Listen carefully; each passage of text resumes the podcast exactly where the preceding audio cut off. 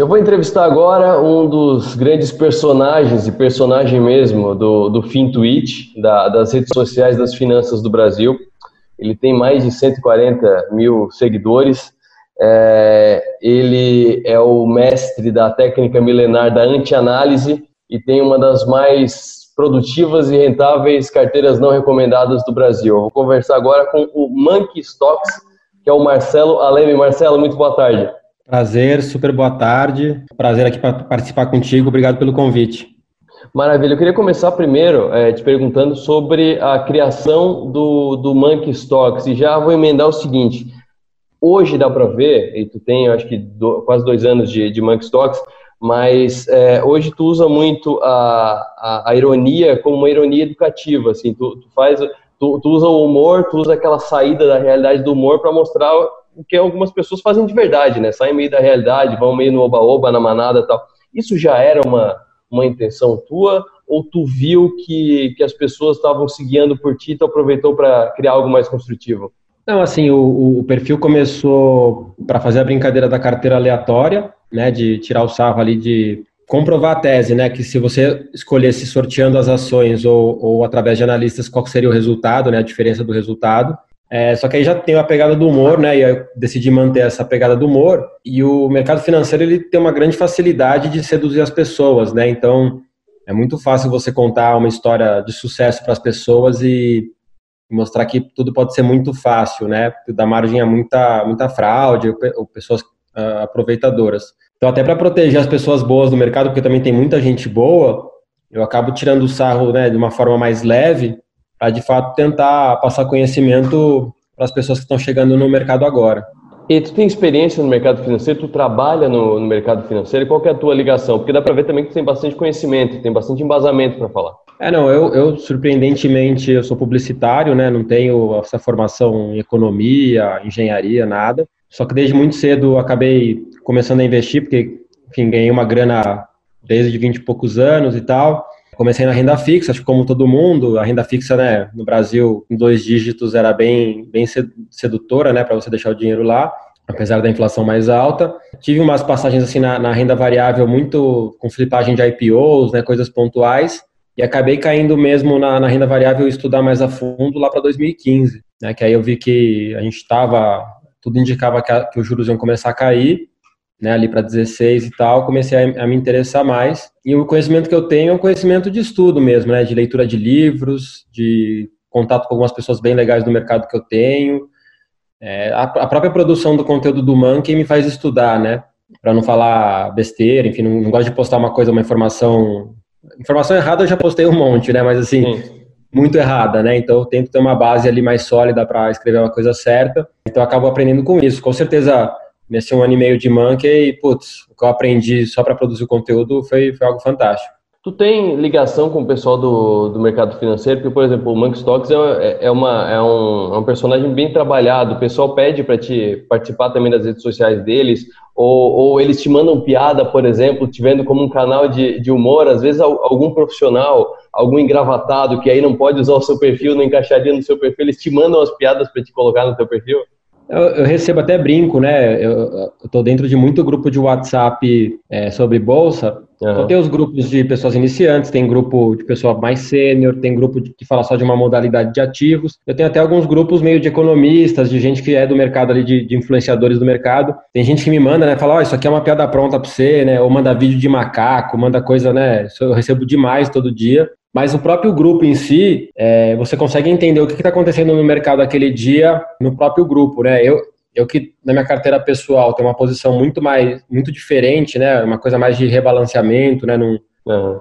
um cara que olha a cotação todo dia. É, por exemplo, ontem que o Ibovespa estava derretendo, cara, eu fui saber pelos grupos, eu nem estava acompanhando o pregão, e aí, tipo, 11, 11 e meia da manhã, fiquei sabendo que o negócio estava feio.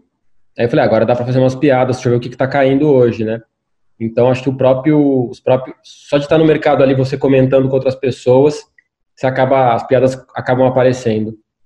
Ontem foi dia do pó, né? Teve, acho que foi 12 bilhões, mais, mais do que o aporte novo do Pronamp foi de a opção virando pó ontem no mercado financeiro, principalmente da Cogna, né? Então isso, isso é realmente uma piada bem pronta, né? Não, eu fiz, né? Eu coloquei, né? é, do pó viemos, do, ao pó voltaremos. Mas aí eu fiz um texto é, no post super educativo, falando que, que é, que é o que eu defendo, né? Por exemplo, o acesso a uma corretora, né, tipo, agora é democrático, qualquer um pode abrir uma conta, ah, que coisa linda. Cara, isso é uma parte da democracia, né? A outra parte é a educação, né? Você tem que, não adianta você só falar, vai lá e, e abre uma conta, né? Pô, e a parte educacional, né? A, a, educação de base dessas pessoas. Então, a gente não pode confundir essas coisas, né? De, de só dar o acesso, só dar ali a, o cara poder brincar com alguma coisa nova mas não ter a educação de base para isso, né? Então a minha crítica foi a isso, né? Todo mundo fala que é lindo, milhões de pessoas entrando na bolsa, que é super democrático, mas você tem que fazer, saber que essa, essa galera tem que entrar com uma base em educação, né? Senão vai acabar acontecendo o que aconteceu ontem. Como é que tu vê essa entrada de tanta gente? É, não faz muito tempo, acho que ano passado ainda tinha, sei lá, 600 mil pessoas, 600 mil CPFs na bolsa, agora a gente está com mais de, de 2 milhões é, é, é perigoso, né? São, são, muitos novatos. Essas pessoas elas estão elas estão se quebrando muito na, na, bolsa. Era algo esperado? Como é que tu, até pelos feedbacks que tu recebe das pessoas, como é que tu está vendo essa entrada? É, assim, eu acho que é uma coisa. Acho que foram vários fatores que se juntaram que estão fazendo isso acontecer no Brasil, né? Você tem a taxa de juros mais baixa, você tem é, essa essa onda de muito influenciador de finanças, né, falando muita coisa nas redes. É, então você acaba consumindo esse conteúdo é, para o bem e para o mal, né? Eu acabo me associando muito com as pessoas que eu acho que são pessoas que são positivas para o mercado. E acho que a pandemia, de alguma forma, fez o pessoal ficar mais em casa consumindo conteúdo online também, né? Então acho que não, não é só a taxa de juros ter caído que fez o pessoal entrar para a bolsa, né? foi de fato, acho que esses fatores todos em conjunto que fizeram o pessoal entrar para a bolsa. Eu acho ótimo assim o brasileiro se preocupar em, em, resguardar melhor seu patrimônio, né, em preservação de patrimônio, mas ainda acho que o pessoal está entrando com o mindset errado, né, de, de, especulação, de de repente dar tirar aquele bilhete de loteria e, e multiplicar o patrimônio do dia para a noite, né? E acho que o mindset correto seria muito mais um mindset de preservação de patrimônio, né? De talvez não perder valor frente ao dólar, de conseguir multiplicar o seu patrimônio com o tempo, entender os ciclos de mercado para estar tá mais exposto nos ciclos né, de, de bull market e menos expostos no, no, no ciclo de bear. Então, é, acho que tem um ponto bom né, de ter mais acesso, mas ao mesmo tempo o pessoal precisa investir mais na educação de fato. Aproveitando é, que tu é publicitário, é, principalmente no YouTube, é muita, é, é, uma avalanche de propagandas de scalper, de Porsche azul calcinha, de é, ah, é torcida, é, tal é 30, tal é 20 tal. É, tem, tem que ter uma cabeça forte para não, principalmente quem está entrando e não sabe, não sabe direito como funciona, tem que ter uma cabeça forte. Isso também atrapalha muito, né, para a educação. É, é, muito diferente, por exemplo, do, de um livro que eu estou lendo agora, que eu até acho que eu demorei para começar a ler, porque eu estou achando maravilhoso, que é o Faça Fortuna com Ações, do Décio Bazin, que é totalmente o contrário, que é escolha bem para te dar dividendo, para ir devagarinho, e daqui a 11 anos tu vai ter talvez dobrado o seu capital, né? Exato, eu acho que a, é, sem dúvida, toda vez que me perguntam, né, o que, que você se arrepende, um conselho que você dá, assim, né, é, começar cedo é muito importante, né, para você acumular patrimônio. É, eu sei que não é todo mundo que tem esse privilégio de poder guardar dinheiro desde cedo, né? Tem gente que male male paga as contas do mês ou ajuda em casa com os pais, né? Assim, não, é uma coisa não é o brasileiro comum que faz isso, né? Acho que é a pessoa que tem privilégio, mas eu particularmente tive esse privilégio de poder guardar dinheiro desde cedo, mas não guardava, né? Eu uhum. acabava gastando com muita besteira. E com certeza, se você jogar numa projeção ali, depois de anos, se você tivesse guardado um tiquinho né, a cada mês, você vê que o negócio é de fato uma bola de neve. Né? Então, é... cara, assim, a questão do, de quem promete e tal, esses caras que estão se aproveitando de alguma forma, é, eu não sou eu não sou fiscal da internet, né? Acho que todo mundo tem direito de falar o que pensa, uh, desde que esteja dentro da lei. Eu acho que o tempo vai mostrar essas coisas, né? O tempo vai mostrar os caras que estão aí vão perdurar por mais de 5, 10 anos, né, no mercado e o cara que está de repente é um filhote do bull market, é um cara que só está se aproveitando ali da pessoa que está entrando e depois vai sumir, entendeu? Acho que a melhor coisa é você dar, o, você dar a prova do tempo para as pessoas, né? Eu não, não vou ser eu que vou ficar julgando aqui quem faz certo e quem faz errado. Mas assim, duas coisas que todo mundo precisa saber é um, qualquer pessoa que te prometer né, um ganho fixo por mês é uma fraude, né? Você não pode, ah, você vai colocar teu dinheiro, ah, vai ganhar 5% ao mês, 10% ao mês. Isso vai ser uma, provavelmente alguma coisa fraudulenta, é quase com certeza.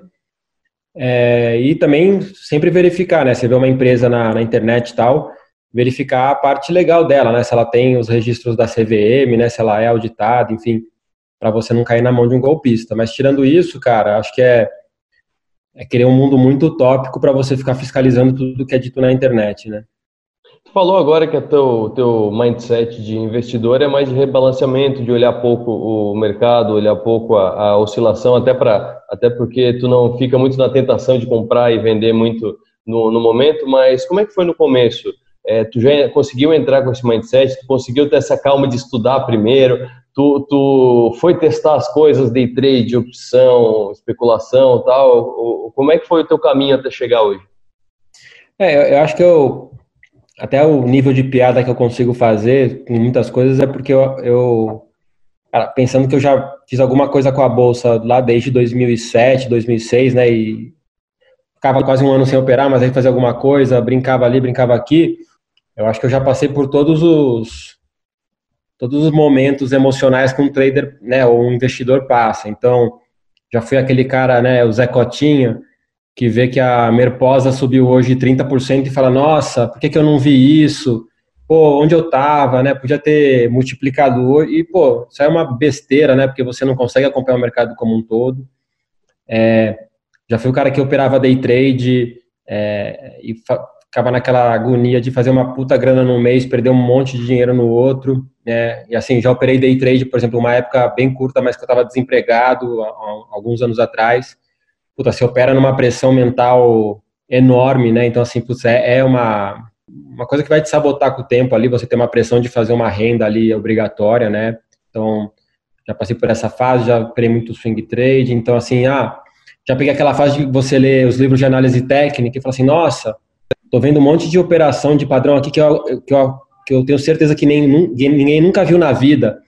Né? Você, é muito, você se acha muito esperto, né? Assim, tipo, nossa, isso aqui nossa, olha isso aqui, esse padrão tal. Aí quando você vê, tem umas 60 teorias sobre o que você está falando, né? Então, você fala, é, putz, eu acho que eu sou só mais um mesmo, né? Assim, eu passei por muitas coisas no mercado que acho que me dão desconhecimento mesmo para poder fazer as piadas, né? Porque eu consigo achar as pessoas e falar, puta, esse cara tá nesse momento que eu já passei, né? Eu tenho uns grupos lá de pessoal muito iniciante que ele fala, nossa, você viu que esse mico subiu 110%? Fala, puta, eu já fui esse cara, né? De olhar as maiores cotações do dia e achar que eu perdi uma oportunidade, né? Então, acho que isso acaba me, acabou me ajudando para a produção do conteúdo. Eu acho que não tem certo e errado, né? Eu conheço pessoas que foram para o day trade e conseguiram ter sucesso, né? Pouquíssimas, mas conseguiram. É, e eu acabei achando o perfil que se encaixou mais comigo, né? Eu sou um cara que já tinha uma carreira estabelecida, não queria largar a carreira porque eu gosto do que eu faço bastante.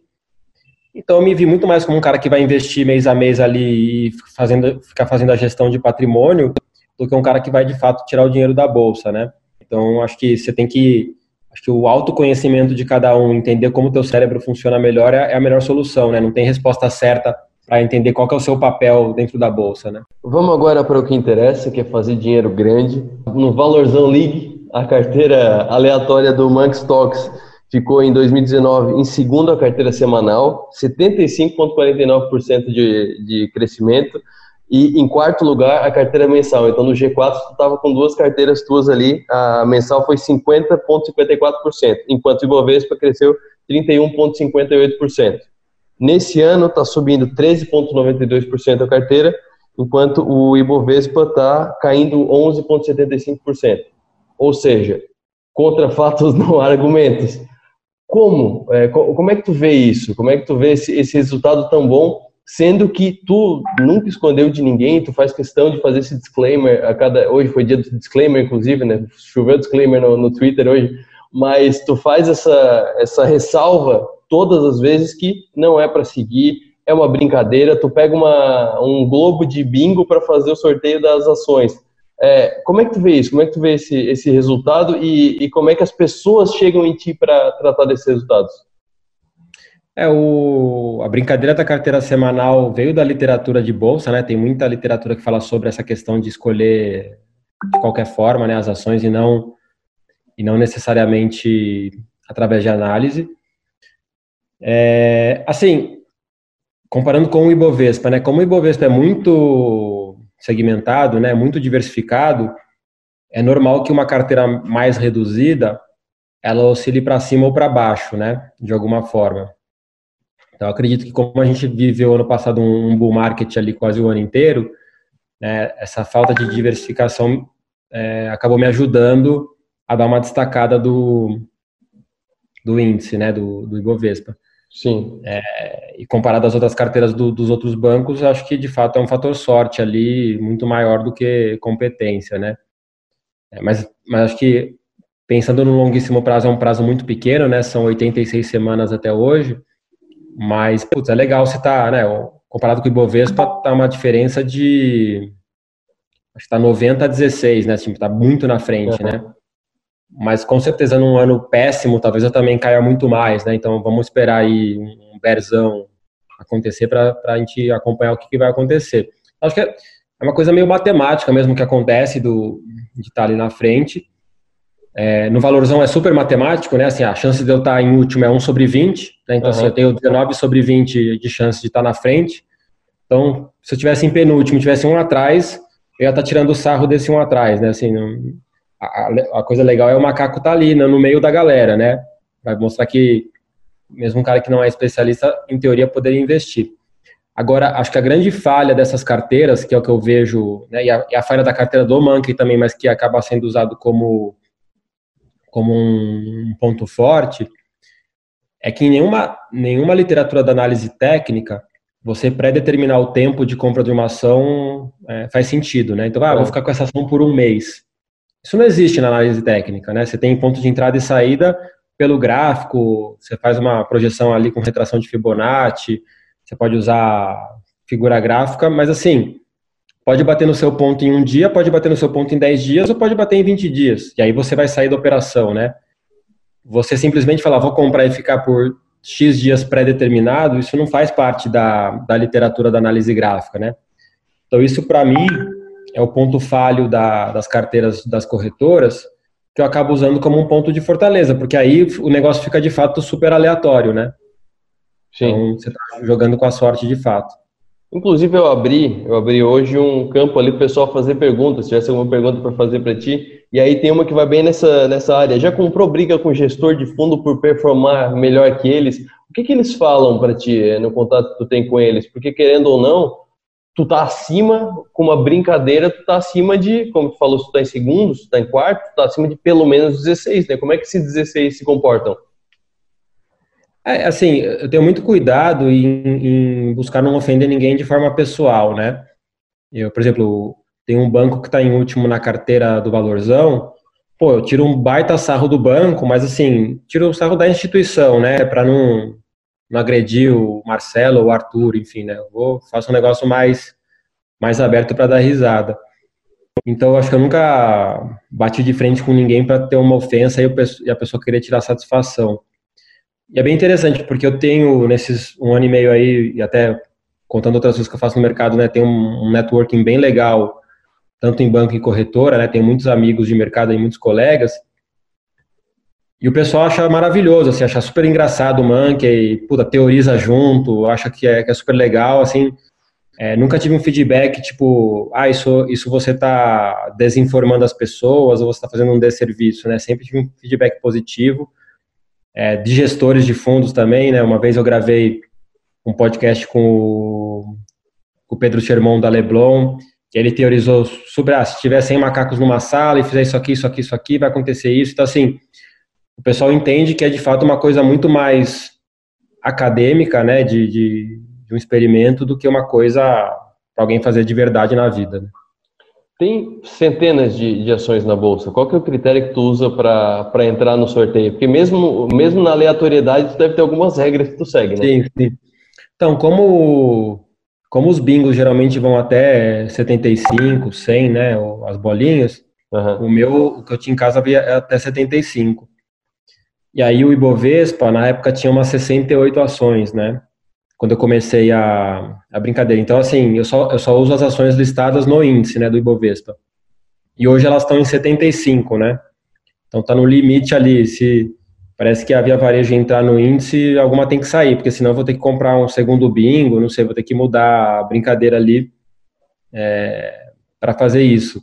Tanto que, por exemplo, eu tenho a carteira também mensal nos Estados Unidos, da mesma forma, só que aí do S&P, que são 505 empresas, né, eu acabo usando um sorteador online, porque, putz, não ia ter 500 bolinhas para fazer o sorteio, né, então... Mas foi meio que por comodidade mesmo, assim, como cabia no bingo, eu, eu acabei optando pelo bingo. O que também deixa muito mais, muito mais lúdica. E tem alguém que já, já seguiu a tua, a tua carteira? Alguém que, que manda para ti, ó, oh, por exemplo, pega uma corretora que não tem corretagem, uma corretagem muito barata, dá para fazer essa, essa mudança geral? O pessoal acompanha a carteira, mostra para ti, tem resultado? Não, toda semana isso? tem. Toda semana tem uns cinco loucos, assim, uns três, quatro, cinco loucos que me mandam boleta de compra, né? Mas esses caras compram valores irrisórios, uhum. né? geralmente, de fato, que você falou em corretora que tem taxa zero, só para fazer a graça ali de comprar. É, eu recomendo que não faça, né? Porque acho que de fato não, a brincadeira não é essa. É, mas o que mais acontece é assim, quando a ação cai na carteira, vem muita gente agradecer. Nossa, essa semana vai andar, finalmente capricha aí, né? Porque eu, eu faço uma brincadeira toda lúdica de acender vela, é, separo ali pipoca, pinga, né? Tipo, faço uma espécie de uma macumba ali para o negócio ser a favor do, da carteira. Então, o que mais acontece é o pessoal é, agradecendo e assim. Acho que o pessoal vê coisa onde não tem, né? Por exemplo, tem gente que está com, com, o papel há meses, aí na semana que sai na minha carteira o um negócio anda e fala, nossa, só você mesmo para fazer essa empresa andar, sabe? E é, é, super na sorte, né? Não tem, não tem muito fundamento. Tem ali o vuduzinho do Corona, que é sempre bem-vindo, né? Não, não creio nas bruxas, mas que existe, existe, né? É, então, aí eu fiz uma brincadeira para provar que o, que o voodoo era forte. É, eu fiz um voodoo de VEG para ficar short em VEG, né? Então a brincadeira é que a VEG tem que fechar em, abaixo do valor que estava quando eu fiz o voodoo no ano, né? Tá. E eu não vi quanto estava a cotação hoje, deve ter subido, né? Porque o mercado hoje subiu todo bastante. Hoje a VEG caiu, estava em 67 alguma coisa. É, então, tá tá segurando ali. Tá, eu, eu, eu, fiz a venda, né? A venda do Voodoo em 67 e 80 e pouco, assim. Então tá. Até brinquei que, a, que o voodoo, meu Voodoo é igual o curry na Tupperware, sabe? Aquele curry que nunca sai da Tupperware. É, sei, sei. é isso aí, cara. Pegou, esquece, meu. É igual o não. tomate. O Exatamente. feedback que tu recebe, até por tratar desse jeito tão, tão, tão leve, é, imagine que alguém deve contar das cagadas que faz na, na Bolsa de Valores também. O que foi a história mais, mais maluca, assim, mais fora da realidade que tu já recebeu? Cara, eu acho que na, na época do, do Covid ali, que estourou em março, né? Eu recebi muita mensagem de gente quebrando, né? É, e aí, putz, até uma, deu uma atenção é, super especial para todo. Eu, eu, respondo todo mundo até hoje, né? Apesar de ser um uhum. fluxo de mensagens grande, eu, eu, faço questão porque eu, de fato, curto essa, esse papel ali do, do Monkey, né? Mas o. Eu recebi muita mensagem de muita gente quebrando. É, e dava muita atenção porque eu sei que, puta, isso aí para descambar num negócio pior é, é rápido, né? Então, cheguei até a ligar para algumas pessoas nessa época para bater um papo. Mas assim, o cara mais louco que eu lembro era um cara que estava só comprado em um ativo, que na, na, no caso era, era Magalu, que é tipo um ativo que tem uma volatilidade alta já, né, por natureza. Uhum.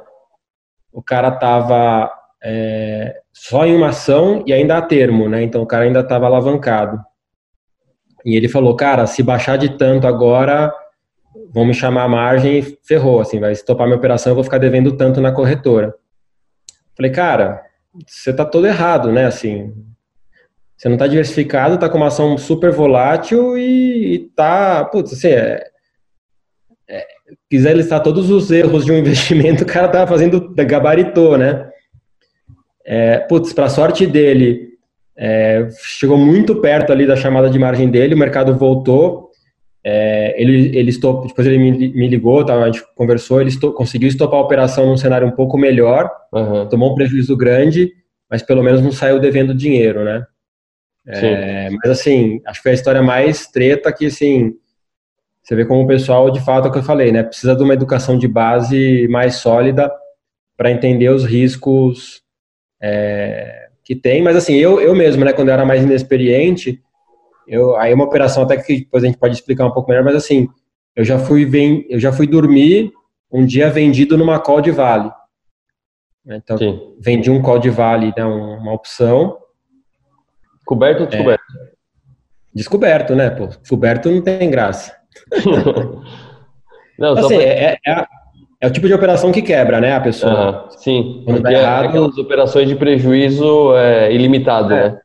Eu vendi assim, era, era um ou dois dias antes do exercício, eu vendi, sei lá, nove centavos, assim, porque no dia seguinte abria um, aí eu comprava de volta e uma coisa pouca, assim, uma coisa de para ganhar cinco, seis mil reais, assim, né? Assim, falar, pô, é grana, é, é grana, mas não é grana que vai mudar a sua vida, né? É uma coisa pontual. Sim. Mas sei lá, se vale dispara o minério de ferro e ela sobe 5% no dia seguinte, em vez de ganhar 5, você vai perder 400, né? Sei lá, assim, é uma operação super assimétrica e super idiota de se fazer apesar de dar certo 90 e tantos por cento das vezes, a hora que dá errado, você, você, você quebra, né? Eu conheço alguns que já quebraram com essa operação. Então, assim, também já fiz as minhas burradas, só, só não quebrei por, por, por conta do acaso mesmo, né? Mas nesse, assim, caso, nesse caso, o que que deu? Tu, não, deu certo. Deu certo. Abriu, eu, eu, vendi acho que no dia seguinte a dois centavos, pus no bolso, só que assim, é a operação que eu chamo de operação Gollum, né? Você vira tipo o Smiggle lá na frente do home broker, piscou um centavo para cima, você já tem que colocar a fralda, né? Que tá ali no. Tá, tá ali, né? Tipo. Assim, é. É, é saco, você não trabalha, você não respira, você não levanta para fazer um xixi, sabe? É, eu fiz essa operação um pouquinho, acho que fiz essa operação duas vezes na minha vida, assim. Eu falei, cara, não, não dá, assim, é, é muito estresse e é burrice, né? Assim, se você colocar na ponta do lápis é burrice, porque você vai você tem um ganho limitado e a chance de uma perda infinita, né? Então... As placas, aquelas tuas, aquelas tuas fotos com a placa na frente da, da sede da B3, começou quando? Ah, eu...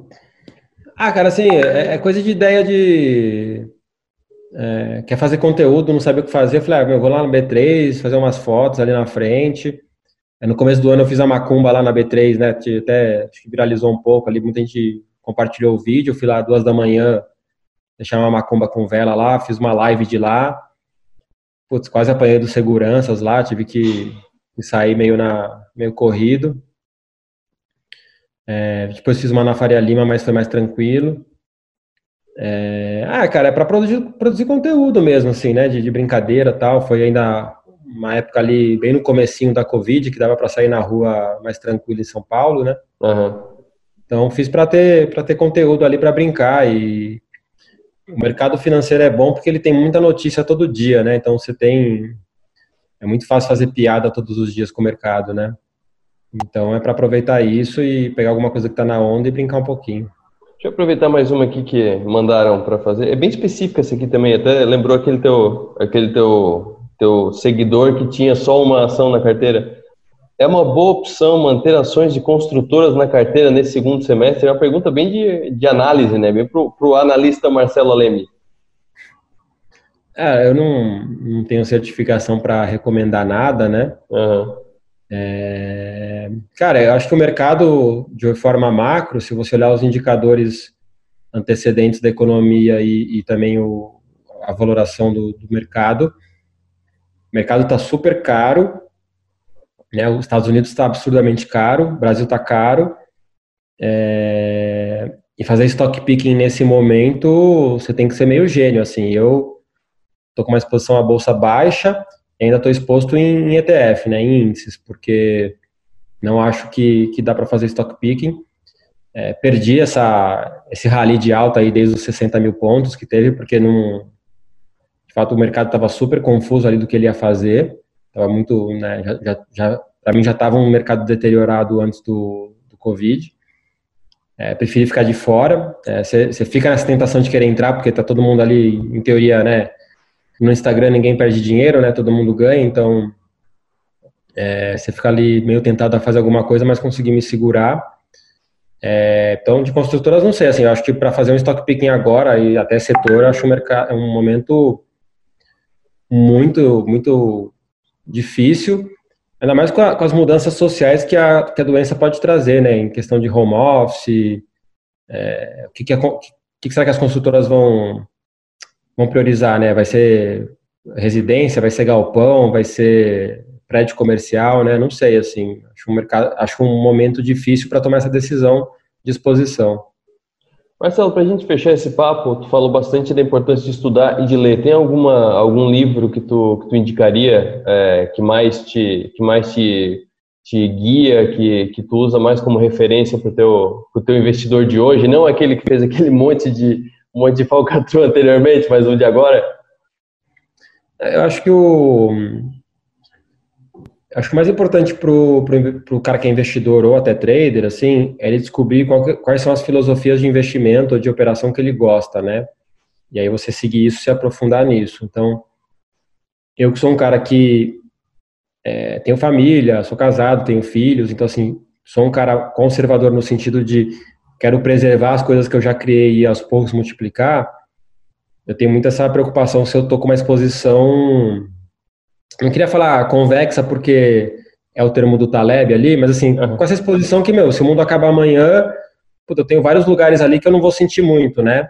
Sim. É, tô com a exposição baixa, tenho coisas ali ativos, né, em metais e tal, né, exposição em metais e tal. Então, assim, eu particularmente gosto muito da, da filosofia de investimento do Taleb, que se você ler um livro, os livros do Taleb, eles não são necessariamente sobre bolsa ou investimento, né? Eles são sobre antifragilidade, sobre como você se proteger, né, não só com dinheiro como na vida, tal. Então, acho que todos os livros do Taleb ali, acho que é uma, uma biblioteca legal para você ler. É, com, eu sou um cara que sou muito mais amarrado em olhar parte do cenário macroeconômico do que fazer o ler balanço de empresa e tal. Então, assim, nesse sentido, tenho lido bastante coisa, estou começando a ler bastante coisa sobre, sobre moedas, né, sobre até a parte de, de Bitcoin, né, de blockchain, que eu acho que é uma uhum. coisa legal, né, uma moeda descentralizada. Então, um livro que eu estou ali para começar, que todo mundo me fala muito bem, é, chama-se A Desestatização do Dinheiro, né, que é um livro Boa. bem interessante para você entender esse conceito das moedas controladas pelo Estado e as não controladas, né.